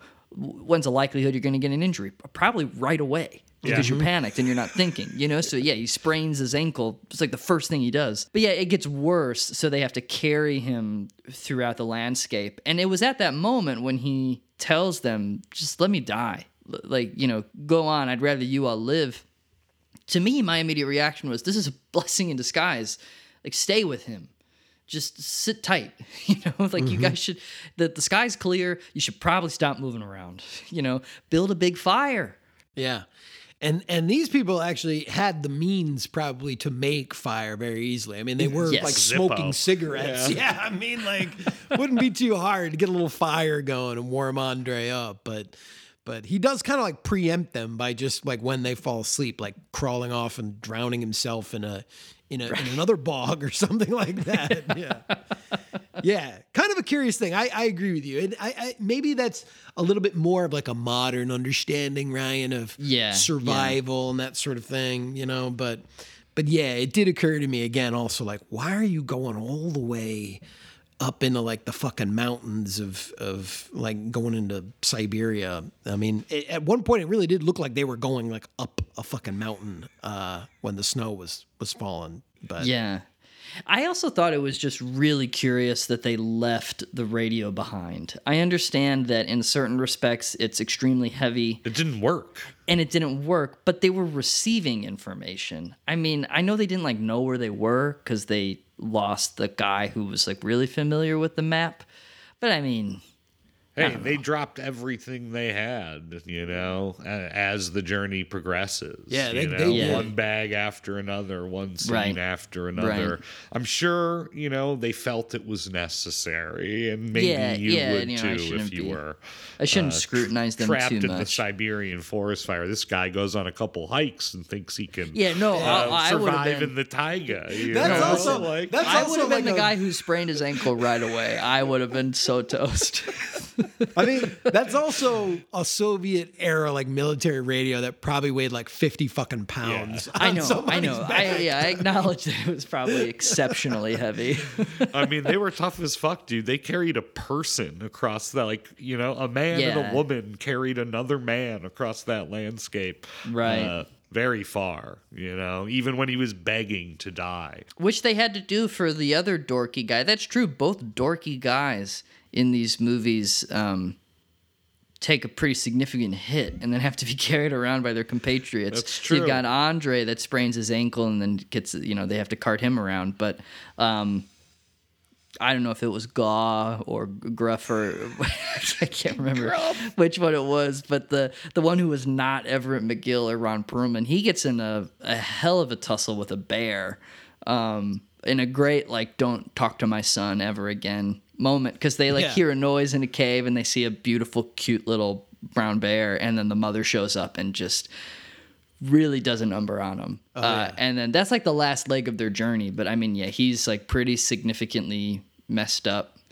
Um, but does pull through, you know, thanks to them like licking his wounds. Yeah, or just, like, literally licking. Literally licking them. Oh yeah. yeah. all the licking is great. Although Ryan, did you notice, you know, that uh Rae Dawn Chong like does like poultice, you know, on his nuts in uh in the Did I cluster notice? What do you mean? It was a whole scene. Oh, yeah. yeah, I mean, come on. And I, we haven't like brought that up, but like, Yeah, holy that's like shit. the I mean, great moment of the film. yeah, they get into a fight with one of these, you know, With more the primitive with the cannibal, yeah, with the cannibal tribe. And Everett McGill gets like tackled by one of them.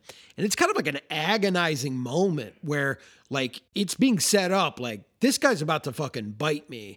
And and we see it coming. Like he's gonna go for this guy's Yeah, dick. he's going down on. it. Like, what the fuck, man? And like, I honestly was like, okay, he bit his dick off. Like, that's what happened here, you know? And Everett McGill's like, kind of like, Ugh, for the next like, you know, five, 10 minutes, he's like sort of doubled over, like, oh, bro. And I was just, I kept cringing, man. I was just like, man, he got, this motherfucker got his damn dick bit off by one of the cannibals. But Rae Dawn Chong whips together a magic poultice. Yeah. That's when they fall in love. Right, because she gives him the poultice. She puts it on his his his dick, so it wasn't bit off. Okay, fair enough. It, Just it a just was a, wound. a flesh wound, right? But again, not too shortly after that, There, yeah. he forces himself on her in one of those primal moments, and I was thinking, like, you really up for Yeah, this? is he after recovered? Yeah, You that's a pretty quick recovery after you know what I imagine was probably a very devastating bite. I mean, It looked bad. it looked, it looked really Time is very slippery in this movie. Yeah. I kind of got the sense that they had to have been away for over a year, right? But I, I also just even question that choice. Like, why bite him on the dick? Like, why write that in the script? Like, then he gets bit on the dick. Like, of all the places, that's the devastating blow. I mean, it's a you very got to take a devastating man down. That's what blow, you do. but- Yeah.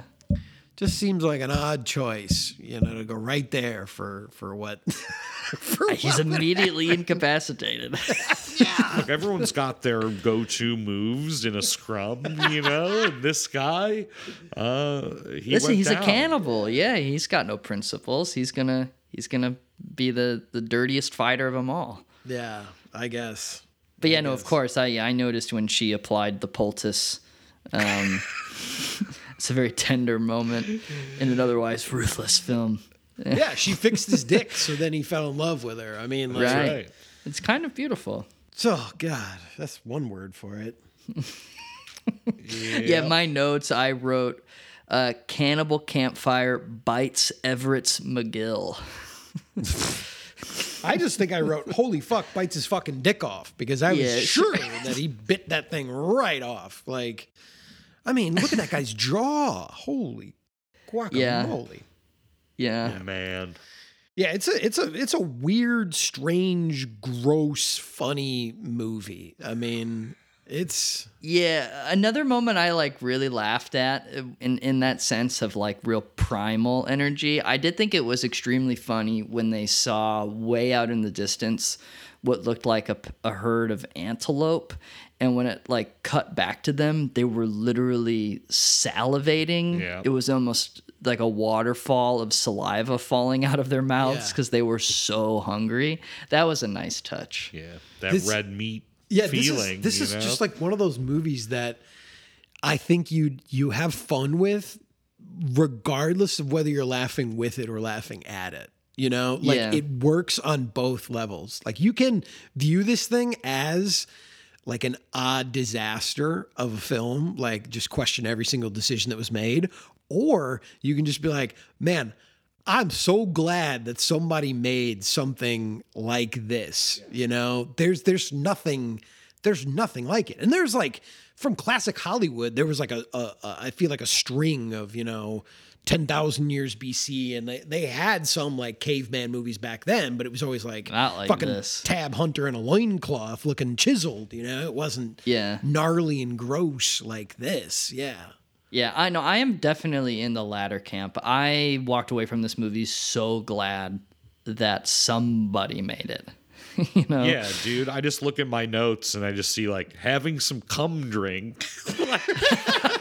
Like- I mean, there's some shit in there like when Everett McGill gets, I guess, like captured by her tribe, and he's sort of like put up in this like banquet suite where he gets like all the treats he wants, and then they force him uh, to like have sex with all like the plump, prosperous women in the tribe. Yeah, they like, stud him out. yeah, it dude, it's awesome because like on the Wikipedia it says like they put him through a series of humiliations. And I'm thinking, like, I don't think he found that very humiliating that he uh, No, got he to have a, chill like a huge banquet every night in his hut and just have constant sex. Like, yeah, that caveman was humiliated by that experience, you know? Like, it was funny.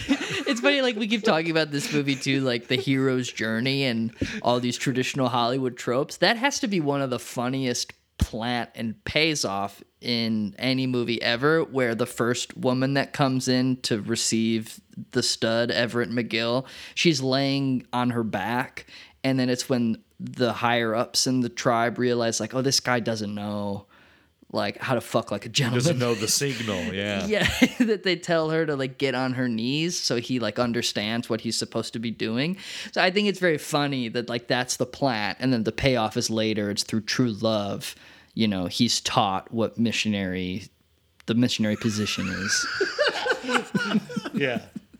That's that's exactly what happens in this motion picture. Yeah.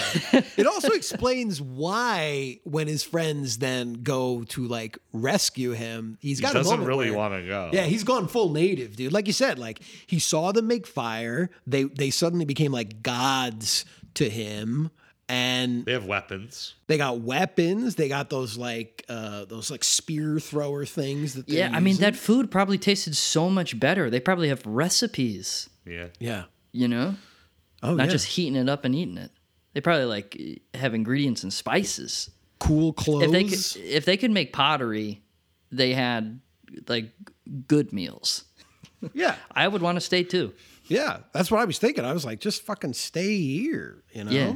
And that is, like- uh, you know, something else that pays off when they when they return and the other members of their, you know, the the clearly evil members of the tribe that are signaled at the beginning uh, as being sort of jealous of the trio that gets to go on this fire journey. Also, why not just send two groups or just all go like we discussed? Um, But uh, yeah, they they you know of course like they confront these these guys and then they're just flinging arrows into them just Yeah. they fuck them up with the the new modern tech They get wrecked, dude. yeah so Yeah, that's what I mean. Like this movie is just like, like eh, that's also then this odd moment of being like, man, aren't weapons great? Like, eh, eh, you know, isn't aren't advancements in military technology awesome? Look what you got out of this moment. yeah I this mean, is like if someone watched 2001 a space odyssey and they were like the beginning is my favorite part yeah, you yeah. know like I should have had two hours of just that. The movie, the movie sucked when they left, you know, for space or whatever. Yeah. I would I would be lying if I didn't say that that was something that had crossed my mind in one of the few times I've seen 2001 was thinking like I kind of wish it was just this. well, you got your wish dude. I did, I did. So I'm very grateful for that. Yeah, you, Yeah. you sure did. Whereas, uh, on the other hand, you know, uh, in Letter Never Sent, I think my most impressed I was about the fire was when uh, our guy at the end creates, uh, Constantine, he creates a fire on a raft made out of Ice. a tree, but with ice over it, and then he builds a fire on the ice raft. Who knew that Dude. anything like that was possible? That's wild. I was really like scrutinizing that because like he's going down the rapids with this little like you know bonfire on the front of his like ice log raft and there's like water like rushing at times over it and that fire stayed lit, you know? I was very very impressed by that. That was Yeah. a- amazing. You know, and maybe they they clearly had like a little gas line Yep. set up on that rig for the to keep that thing lit. Still a man a man that made it through World War II, you know? The resourceful men. Well, you see, that's the point to me of the film. Ultimately, is is again, you know, this eh, regardless of I think even the the the political readings or you know these questions of is it critical or not. You know, the real diamonds of the movie are the Soviets. The the real diamonds are the people. A diamond is forged through intense heat and intense pressure. And that's exactly what they go through. And a diamond is forever. And a diamond is forever. James Bond said that. now, did you guys also think that, of course, like the irony of this whole thing is that the letter uh, was indeed received? Yeah. The letter would eventually have been sent and received because, you know, he does. He does live. He does live. So the letter that was being written, we certainly don't see it get sent, but he well, but isn't there? Well, but then there's immediately, you know? Sergei's letter doesn't get sent. No, no. exactly, and also Andre's suicide note, uh, also a letter. You know, we got But multiple sent. letters. I think, though, he kind of sent that one because they read it, you know, and they were like, oh, yeah, he fucking died. They were like, "Where Message are you?" received. Yeah. yeah. Yeah, that's true. Yeah. Yeah. It's a good question. You know what's funny is again, like I said, I I owned a copy of this movie. I'd seen it before. I, I really loved it. But when I was like sitting down and reflecting, like before I watched it, I was like, yeah, and they all die in the movie. And that's why the letter is never sent. Right. But I, I forgot. I totally forgot about that the ending where he's like rescued. I almost was like, Am I watching a different version? But I was watching my DVD, and I seem to remember them all dying and like dying heroically uh, in this in this mission. You So- forgot about the death hallucination of a prosperous industrial Soviet Union. Diamond City, Yeah. dude. Yeah. dude, Diamond City. I love Diamond City. Which again, visually speaking, is like nuts. I mean, the, there's like six superimpositions going on at like the same time in in, Crazy. in several of Yeah. those frames. Yeah, nothing left to do but put the camera on a helicopter or hot air balloon and uh, send it up into the sky. Take it away, dude. I do love the bookends, you know, of the like the helicopter shots because again, like I think when you watch this movie once and you go back and and you watch it again, like that opening like hits so it hits so different um, because this time around when the helicopter's pulling back when they're all dropped off and there's just this prolonged shot of the four of them in you know now the middle of like the wilderness waving at the camera as it pulls back in this like long helicopter shot i was like bye. Like they're all they're waving goodbye right? They're they're saying goodbye. And the music is very somber in that moment it's a very like elegiac kind of theme to the to the soundtrack there. And and again you know i sort of prepped i'd already seen it before so i more or less knew what happened. But but yeah at the very end we get another helicopter shot pulling out We get bookends in Quest for Fire as well. The shot of the fire in the cave in the distance, the same image opens and closes the film. And talking about intentionality, it's funny though. I did read that in Quest for Fire, that shot was uh, just a test image that they never intended to use for the film. And afterwards, they're like, "Eh, "That looks pretty cool," and they decided to bookend the film with and it. the So, marketing bit- materials became the film itself. yeah, yeah. well, yeah. Well, I guess you know, I'm sufficiently toasty.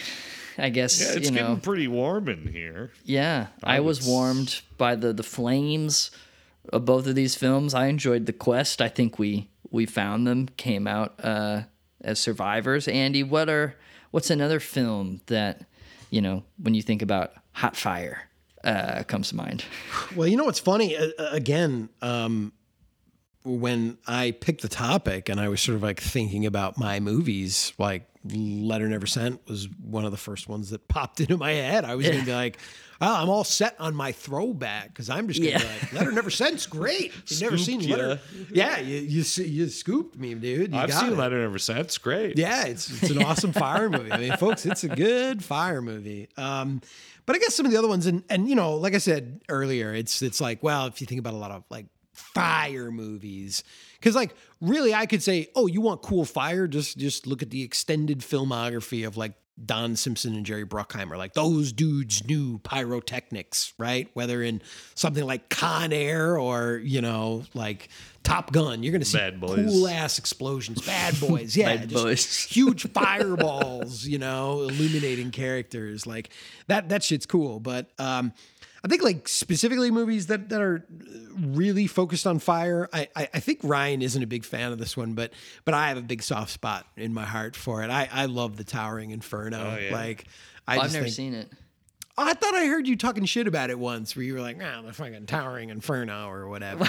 it was probably I was probably being like, I don't want to watch that garbage. Yeah, no, I, I actually really like that movie. I think for like that the slew of like seven the, the 70s like disaster cycle that that was very popular for a while. I think the Towering Inferno is like definitely one of the best, if not my favorite of them. I mean, like Airport's cool, but I'd rather watch the Towering Inferno, and and maybe just simply because I think it's the only team up of Paul Newman and Steve McQueen in cinema history. Like those two absolute kings of cool getting to share the screen. Like that's pretty cool. Plus, you got OJ running around as a security guard. That's pretty funny. And I think you get to see Robert Wagner like just totally like burst into flames at some point. So that might be fun as well. But yeah, Towering Inferno, I think like, I mean, man, I think it won Academy Awards for its like special effects um, because they're pretty damn impressive. It's a very fun movie. Um, but another one that actually I think I would have maybe picked if if I was up, but it would have to me been kind of bucking against the topic would be uh, Tobe Hooper's spontaneous combustion. Because I was even though about that's that. the premise, It crossed my mind, but I was like, we saved that for Ryan's Oppenheimer week. You know? yeah, yeah. Because even though that's like the premise is like spontaneous human combustion, if you think about it, there isn't a lot of like bursting into flames in the movie, right? Right. Like Yeah, it's not it's much. mostly just Brad Dourif like melting from the inside out. So, Right. Just catching fire. Yeah. yeah. totally. Totally. Those are definitely two I would I would certainly recommend. Well, it was Andy's topic this week, but next week it is Ryan's topic. What's up? Well, as I mentioned at the top of the episode, uh, we did lose a titan. Cormac McCarthy has has passed on. Uh, one of my favorite authors. I've talked about him enough on the podcast, so I, you know, I didn't want to do like a tribute to him. I thought it'd be too obvious, but I was thinking about him, and I was thinking about um, a film I have not seen in a very long time, probably since it came out, and that is The Counselor. Uh, and I remember it being like a very curious and strange film, and I just remembered thinking like, ah, it's just so it's so striking when a novelist writes the screenplay for a film. And then I thought, oh, that could be a fun uh, avenue to explore next week. So the topic next week is the novelist's film. So bring me films where the screenplays are written by someone who's primarily a novelist uh, and not traditionally a screenwriter. And let's see what they they drafted up. Damn, that's gonna be fun. From script to screen. Hey, there you go, dude. As always, you can follow us on Twitter at Gauntlet Movies or send us an email at gauntletmoviepodcast at gmail.com. Thanks, everyone. Таня, в будущем вам придется не раз сдерживать клятвы. Клятвы? А разве в детстве вы не клялись перед пионерским знаменем? Все было так торжественно и важно.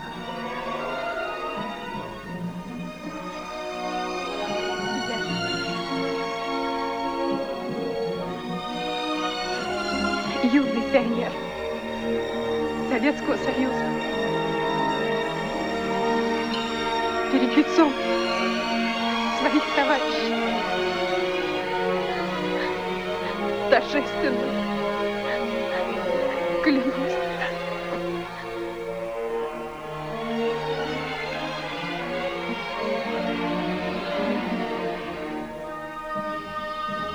Бывает, что человеку за всю жизнь даже не приходится вспоминать эти слова.